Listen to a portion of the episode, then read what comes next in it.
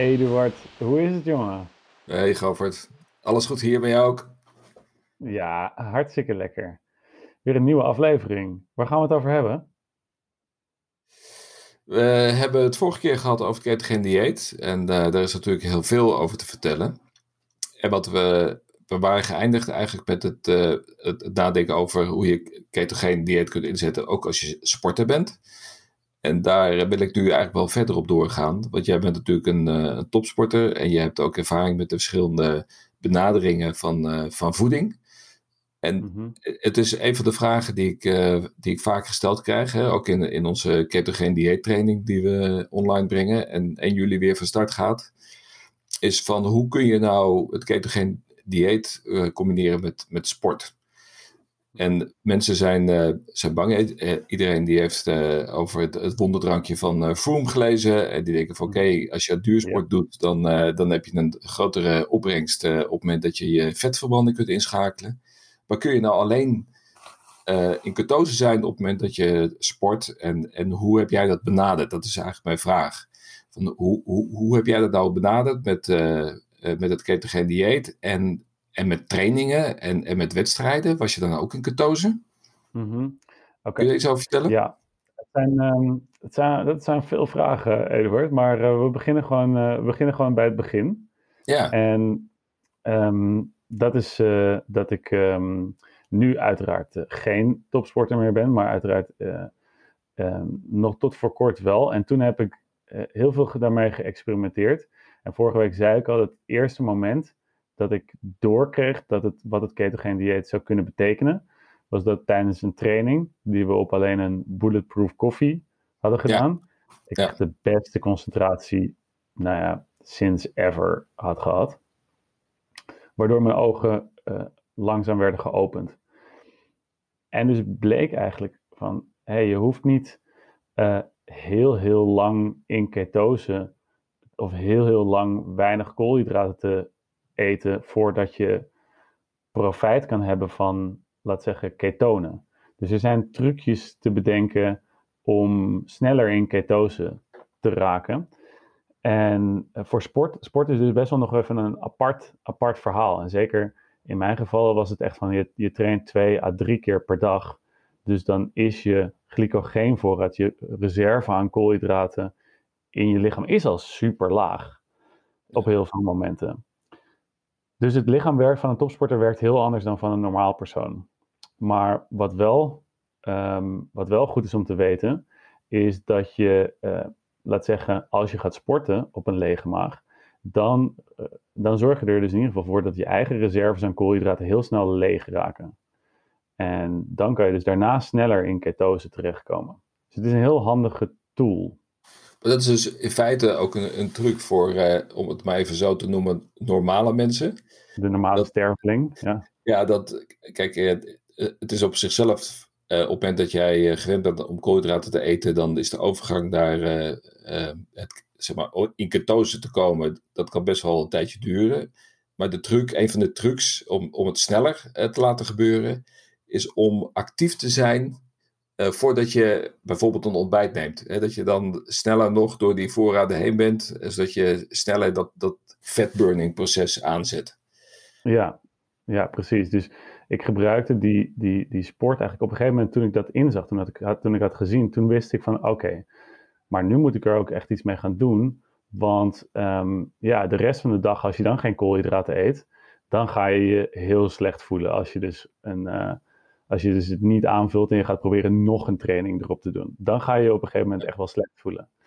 Omdat je dus niet een 100% fatburner geworden bent. Je bent, je bent een beetje dan het, ene moment wel, of een soort van 50-50. En je moet dus echt je lichaam trainen om echt een fat adapted te worden. En zeker als sporter, dan moet je je lichaam trainen om bij een bepaalde inspanning fat adapted te zijn. Ja. En voor het, over het algemeen geldt dat op een lage hartslag trainen kan je, uh, dan, dan is je lichaam sowieso al wat meer vet aan het verbranden. Dan Heb je een formule voor, hè? Ja, heb je een formule? Ja, show, show it. Uh, de, de formule om uh, maximaal in vetverbranding te zitten is 180 min je leeftijd. Dus je, je hartslag, oh ja. 100, is dat 180 min je leeftijd. En, dan, uh, dan, en je kunt dat uh, meten met een, met een hartslagmeter. Maar je kunt ook het bepalen op basis van het vermogen of je nog in staat bent om door je neus adem te halen. Dus als je redelijk relaxed kunt, kunt fietsen of je kunt wandelen en je kunt nog steeds door je neus ademhalen, dan is dat de ultieme fat burning zone. Ja, ja het is echt het, um, hetzelfde zou je in duursportersland is dat de ultieme uh, ja, duursportzone. Want daar ben je aerobe verbranding aan het, uh, aan het, aan het trainen. Ja, het, het, grappige is dat, dat uh, wat je nu zegt, hè, je, hebt, je hebt een richtlijn dat fitte mensen, dat die, uh, daar is je 180 min je leeftijd plus 5. Maar wat jij nu zegt, is dat voor topsporters kan dat misschien wel plus 10 of plus 15 of misschien wel plus 30 zijn. Ja, klopt. Ja, en dat, dat is weer, dat kun je natuurlijk heel precies meten door een inspanningstest te doen. Een uh, VO2 max test met ademgasanalyse. Die, ja. kun je, die kun je bij een, bij een, bij, als je een, um, als je jezelf laat testen in het ziekenhuis bijvoorbeeld kan het, maar kan ook bij allerlei particuliere instellingen. Want als je intypt een VO2 max test en dan het liefst met ademgasanalyse, dan kun je ook kijken bij welke zone je nog in je vetverbranding zit en bij welke zone je hartslagzone, heb ik het dan over, uh, je het meeste, ja, waar, je, waar je nog verbetering kan zien of waar je omslagpunt zit van waar je van, van vetten naar koolhydraatverbranding gaat kan je dan heel precies kan je dat allemaal meten. En als jij nou zo'n zo'n training deed, hè? Uh, deed je dat dan uh, zonder koolhydraten om daarmee uh, die, die, ehm, die grens op te rekken? Om, om, om je lichaam daarmee te trainen? Of, of gebruikt hij alsnog wel koolhydraten om tijdens zo'n training ook nog maximaal te kunnen presteren? Ik deed sommige trainingen deed ik op, echt op lage koolhydraten. Dat waren dus de trainingen die op het schema stonden van lage intensiteit en okay. langdurig. Dus die trainingen deed ik dan vaak op, uh, op, op zonder koolhydraten, tenzij ze dus langer dan anderhalf uur duurden. Want dan, ja, dan wist ik alweer echt van, oké, dan ga je toch wel echt op een gegeven moment uit die vetverbranding. En dan ga je toch eh, je spieren ook verbranden om dus spieren om te zetten in glycogeen. En dan dus, ja, ben je gewoon jezelf, op jezelf aan het interen. Of, dus- of, het had, of het had waarschijnlijk een hogere intensiteit dan je, dan je fat burning zone. En dat kan ook, ja. Want als je ja. gewoon, je kan, je kan ook prima een uur lang keihard rammen. En dan zit je in een hogere intensiteit. En dan ga je, kom je meteen ga je, ga je uit die vetverbrandingszone. Dus je en moet wel weten wat je doet. En als je nou kijkt, als je nou anderhalf uur of langer trainde. Uh, en je had de behoefte om daarin extra koolhydraten te gebruiken. Uh, om die extra output te kunnen realiseren. Hoeveel koolhydraten nam je dan? Uh, meette je dat? Of, um, en welke koolhydraten nam je dan? Nam je, mm -hmm. nam je dan een sportdrankje of nam je een banaan? Of, wat? Ja, ik heb daar natuurlijk ook wel mee geëxperimenteerd. En um, ik, ik vond het niet zo lekker om te eten tijdens trainingen. Dan kan je dat ook niet zo heel goed meenemen in de boot dat ligt dan in die boot, schuift allemaal heen en weer. Bananen worden helemaal bruin en zo. Dus het is gewoon net niet, net niet helemaal lekker in de boot. Maar, um, uh, en, en, je zit ook, weet je. Dus het is, het zit, ja, het is, net, niet, het is net niet als wielrenners. Wielrenners zie je soms echt hele, hele bij wijze van spreken een bak met rijst eten op de fiets. Ja. Of rijstballetjes maken of zo. Um, nee, ik ben, er, er is veel mogelijk hoor. Maar um, ik merkte ook dat je, je moet ook altijd als sporter een klein beetje denken aan je darmen. Omdat je uh, tijdens inspanningen niet zo goed dingen kan verteren. Er gaat natuurlijk allerlei bloed gaat naar je spieren toe en niet naar je darmen. Dus je darmen krijgen niet, uh, die worden, daar wordt niet een hele goede vertering vindt er plaats tijdens het, tijdens het sporten. Dus je merkt ook vaak als je darmproblemen hebt tijdens sporten, dan kan het heel goed liggen aan datgene wat je eet of drinkt tijdens de training. Maar een van de wat, dingen ja? Ja. Dus, dus, dus wat nam jij dan? Op, ja, op precies. Nou ja, een van de dingen die ik, die ik graag nam, was Vitargo. En Vitargo is een, uh, is een koolhydraat met een uh, heel laag moleculair gewicht. En dat betekent zoveel als dat het heel makkelijk wordt opgenomen. Dat je het net als water gewoon prima kan opnemen zonder dat er altijd al te veel water wordt onttrokken in de darmen. En dan krijg je, dus, dus dan heb je eigenlijk wat ze noemen dan een isotone drink, isotone drank. Oké. Okay. Dus dat is, dat is heel belangrijk voor sporters. Um, En omdat anders ga, krijg, je, krijg je juist wat je probeert is hydrateren. Maar als de, ja, we hebben het met biologie nog wel eens gehad, de osmotische waarde.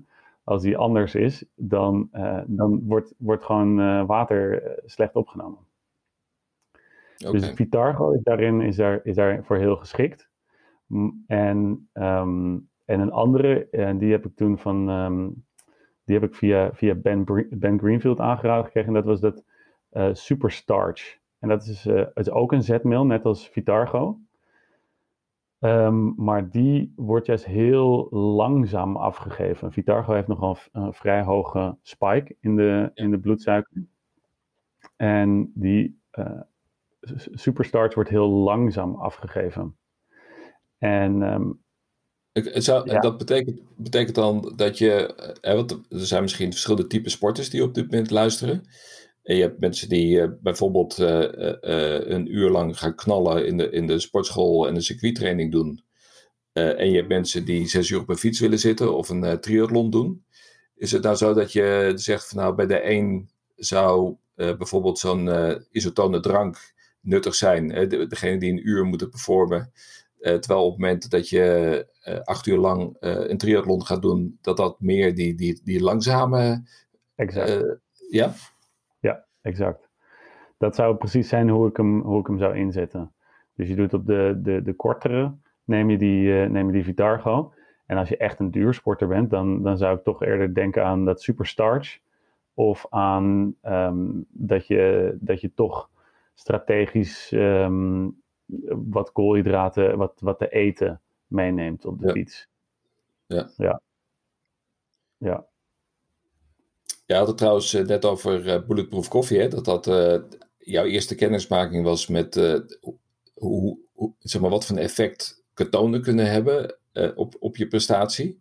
Mhm. In feite is dat, is dat überhaupt een, een tool die je kunt inzetten om snel energie te realiseren. dus even Ja. los van het feit of je een ketogeen dieet volgt of in ketose bent of niet. Op het moment dat je die MCT-olie neemt, en dat is dan C8, en soms Mhm. is het eh, C8 en C10, maar C8 dat zijn de, de kortste keten vetzuren hè, in, in MCT-olie. Dus die, Eh, worden het natuurlijk- snelst ook vrij, hè? Wat zeg je? Dus die komen ook het snelst vrij, hè? Ja, die wordt het, ja, die wordt het snelste omgezet, omdat eh, hoe korter de keten, hoe sneller je, je lichaam dat kan omzetten in, in ketonen. En dat is natuurlijk een uh, waanzinnig goede hack ook om, uh, om te gebruiken wanneer je die extra boost in energie en, en voor je cognitieve prestaties wilt, wilt hebben. -hmm. Ja, inderdaad. En die, die, die Bulletproof koffie, ja, ik neem hem nog steeds iedere dag. Ik vind het ook een, um, een hele, ja, het is gewoon een super, super, handige, super handige tool. Waarmee je ook nog eens, en dat, dat, dat raad ik wel veel mensen aan die dus um, ja, toch nog wel een beetje problemen hebben met eten voor een training omdat je gewoon, ja, er kan wel eens wat in de weg zitten, weet je. En ook in je darmen kan het soms niet, kan het soms niet lekker voelen. Um, je kan gewoon een, uh, een bulletproof koffie maken. Ja, ik zou, ik zou niet echt, want ik weet wel, Dave Asprey dit is natuurlijk gek.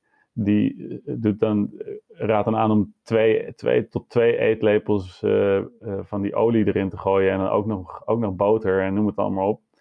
Maar um, dat is natuurlijk heel fijn omdat hij het zelf verkoopt. Maar het, voor sporters zou ik, het, zou ik het niet aanraden om zoveel. Kijk, je kan het rustig opbouwen en kijken hoe meer, hoe beter. Want je hebt meer energie. Maar ga niet als gek meteen twee, drie eetlepels vet drinken voor een training. Want um, de kan, de, dat vinden de darmen dan ook weer niet helemaal lekker. Ja, dat... Dan krijg je een darmalarm tijdens trainingen is een, is een hele belangrijke tip voor beginners. Op het moment dat mensen uh, nog zelf geen bulletproof koffie hebben uh, gedronken en daarbij willen starten, begin met één theelepel MCT-olie en een klein stukje boter. Want anders dan krijg je het risico van de zogenaamde disaster pens. En je, en je hebt het net, dan druk je het heel bescheiden uit over last van je darmen. Weet je, dan ga je ook echt, als je te veel neemt, en dat kan één eetlepel aan het begin, kan echt één al voldoende zijn. Uh, om je rechtstreeks naar de wc te laten rennen. Omdat het gewoon uh, de, de, grote impact heeft ja. op die darmen van je. Ja, en okay, dat is ook een workout. Zo die, dat rennen naar die wc, dat, dat, dat wordt wel echt een sprint dan. Ja. Ja, dus wat dat betreft, uh, wat dat betreft wil je het gewoon inderdaad gewoon, gewoon langzaam opbouwen. En, en voor, zeg voor de mensen die nog nooit van Bulletproof Coffee hebben gehoord, het is dus inderdaad, wat je doet, is je neemt een, een, een, kop filterkoffie, je stopt er een, een, een klontje boter in, maximaal zou ik zeggen één eetlepel MCT-olie. En dan is het heel belangrijk dat je het in een blender doet, zodat je het ook goed mengt met water, want anders gaat het drijven op die koffie en dat is echt niet lekker. Dus je moet het goed in de blender doen, 25 seconden. Weet je, en dan heb je, vind ik, hele lekkere uh, bulletproof koffie. Sommige mensen vinden het niet te drinken, ik vind het, ik vind het heerlijk. Ja, ja, ik heb mensen gehad die me echt aankeken van, Govert, wat de fuck ben je hier aan het doen? Maar uiteindelijk, uh, ik kan het, ik kan het uh, heel goed waarderen. De, de smaak van een goede, goed gezette bulletproof koffie is, is priceless. Ja. Jongens, we hebben het weer, um, we hebben het er weer op zitten voor deze week. Hele interessante onderwerpen uiteraard aangestipt. Nog lang niet tot de bodem zijn we geraakt. Maar we hebben nog een aantal weken, dus ik hoop dat jullie gewoon volgende week weer luisteren naar Biohacking Talk. Eduard, dankjewel. Ik hoop tot volgende week. Hè? Yes, tot dan. Hoi.